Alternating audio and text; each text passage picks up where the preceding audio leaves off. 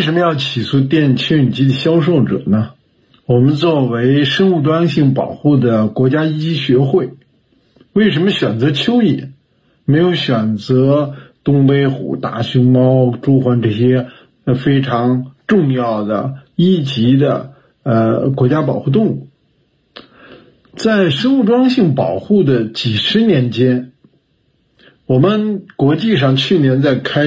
中国开 COP15 的时候，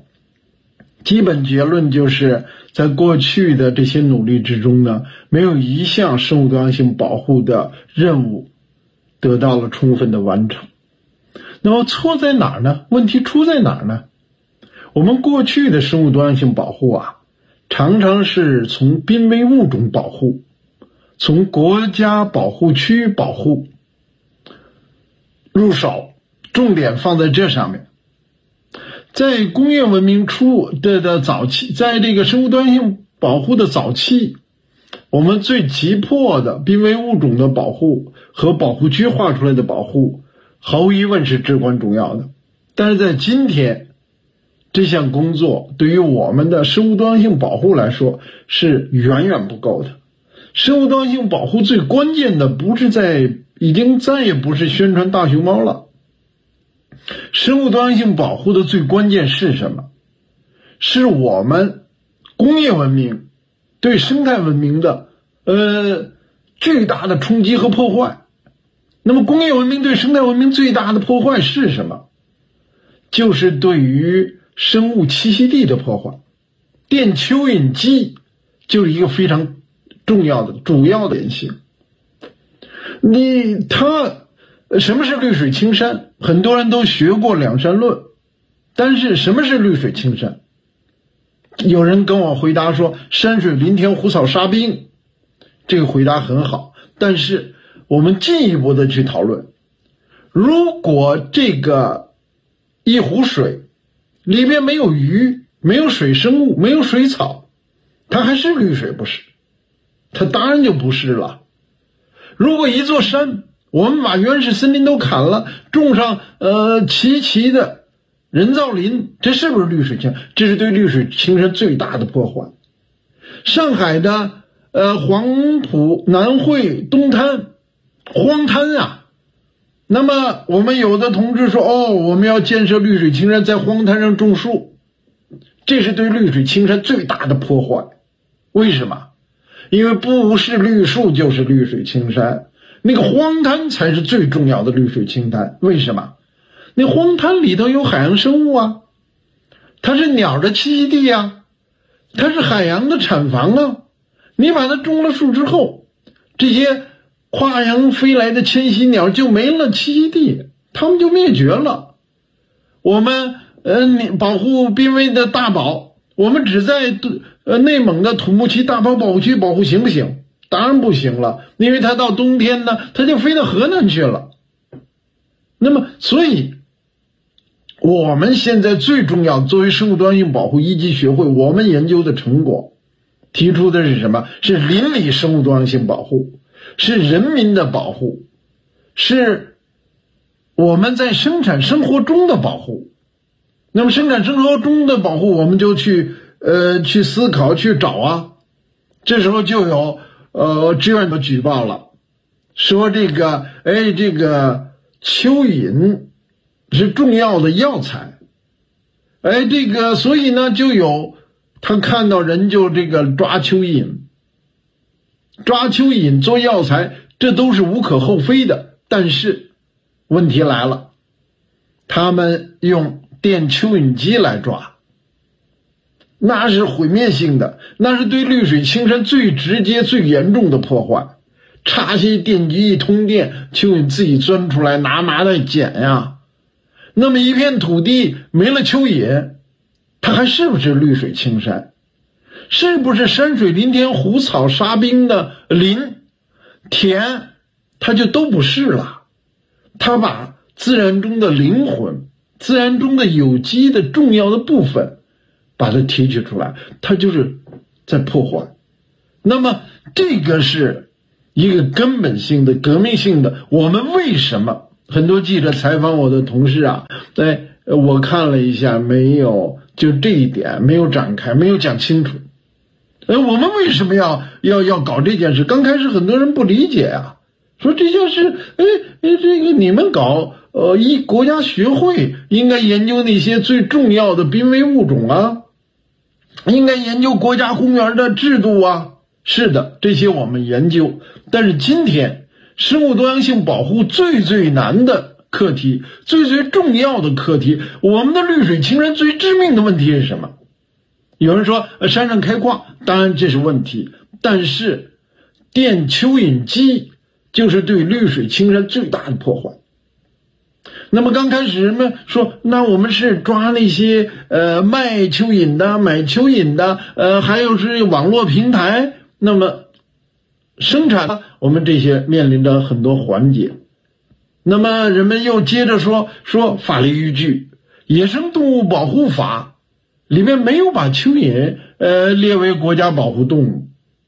那么这样的话，你这个法律依据等等，这些都有一些不同的问题。首先我们就开始，我回答你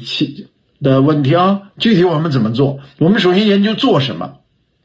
那研究了要抓这个电蚯蚓这件事，这是对绿水青山重大破坏。然后这个一个整个链条环节上，我们认为最重要的是电蚯蚓机的售卖者，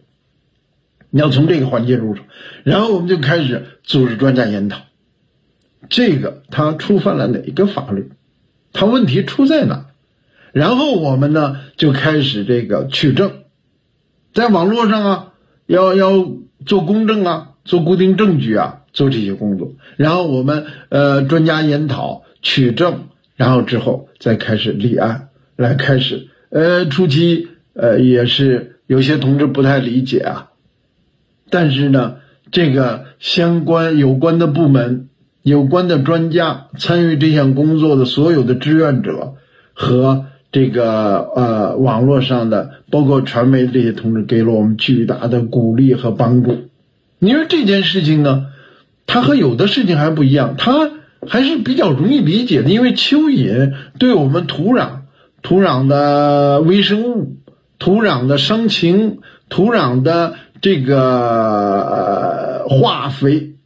替代化肥问题上，土壤的这个我们种的田要讲肥，不是人家还有人跟我们说，我不在种的田里边垫蚯蚓，我在不是种的这个田里边，可不可以？也不可以。因为整个的大自然呢都是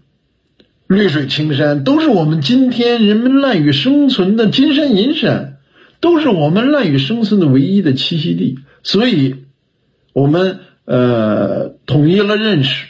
研究清楚了理论，取得了证据，提起了诉讼，在大家的共同帮助支持下呢提起了诉讼。还有人问我们说，你们这个还要诉什么没有？有没有类似的东西？我也想跟你聊聊。我们一直憋着要诉我们一直要憋着什么呢？憋着要诉那个绝户啊，憋着要诉那个你知道北京都有啊，我去北京的这个公园里边去看，水底沉着一个网。单向的，像个伞似的，单向的小阀门，鱼呢能游得进去出不来。这种网，这工业文明啊，科学技术得到了飞速发展，我们非常认可工业文明的伟大，没有工业文明，地球上养活不了77亿人，今天地球上已经有77亿人了，它得益于工业文明，大规模的科技、农业、工业，它给带来了粮食。但是呢，工业文明到今天，它走到了它的极端和尽头。它的这些方法，你看我们捕鱼吃鱼很自然的事情，但是它设计的这些新的技术，就让你这个河里头最后呢是彻底的给你捕捞，让你根本，我们为什么要长江10年禁渔啊？就现代捕鱼的这个工业技术啊，太厉害了，使得自然界没有生息没有这个，你本来自然是它自己要恢复的，但是现在的技术呢，导致你不能让你恢复，要根本的灭绝。我们古代啊，上千年前就有这个关于春天不要打这个鸟的这样的规定，有这样的民谚，有的还有不光是民谚呀，那是我们国家最早的环保法呀，还有法律呢，这个。那么现在呢，工业文明它根本不管这些，它疯狂的这个采用技术，所以这一类的对于这个我们绿水青山产生巨大破坏、直接破坏的这些产品，都应该是在被禁止之列。现在这个小的时候我们玩的弹弓子呀，现在都是带激光瞄准器的。我们这个很厉害，但是这个行不行？这个在今天的生态文明，在这个极迅速变更的新时代呢，我们这些都是我们的敌人。我们应该呢通过我们力量很薄弱，所以我们呢要不是随便，我们是认真的分析、去思考、去选择有示范性的、标志性的这样的工作，来推动绿水青山的学习和认识，来推动生态文明思想学习和认识，来共同引领构建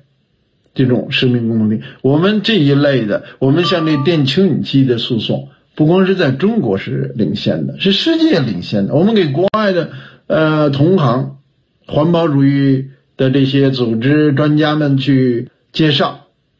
他们说你们这是对世界生态文明建设的引领，这些是非常重要的。特别是由于现代技术，它有这个互联网，在网上售卖它的这个强度又进一步数字技术、网络技术又进一步放大了这些工业文明的技术。那么这些技术呢，是对生态文明的一个极大的破坏。所以这个你们重视这个案件，进行这个去来研究、来探讨，我们是非常感谢的。好，谢谢。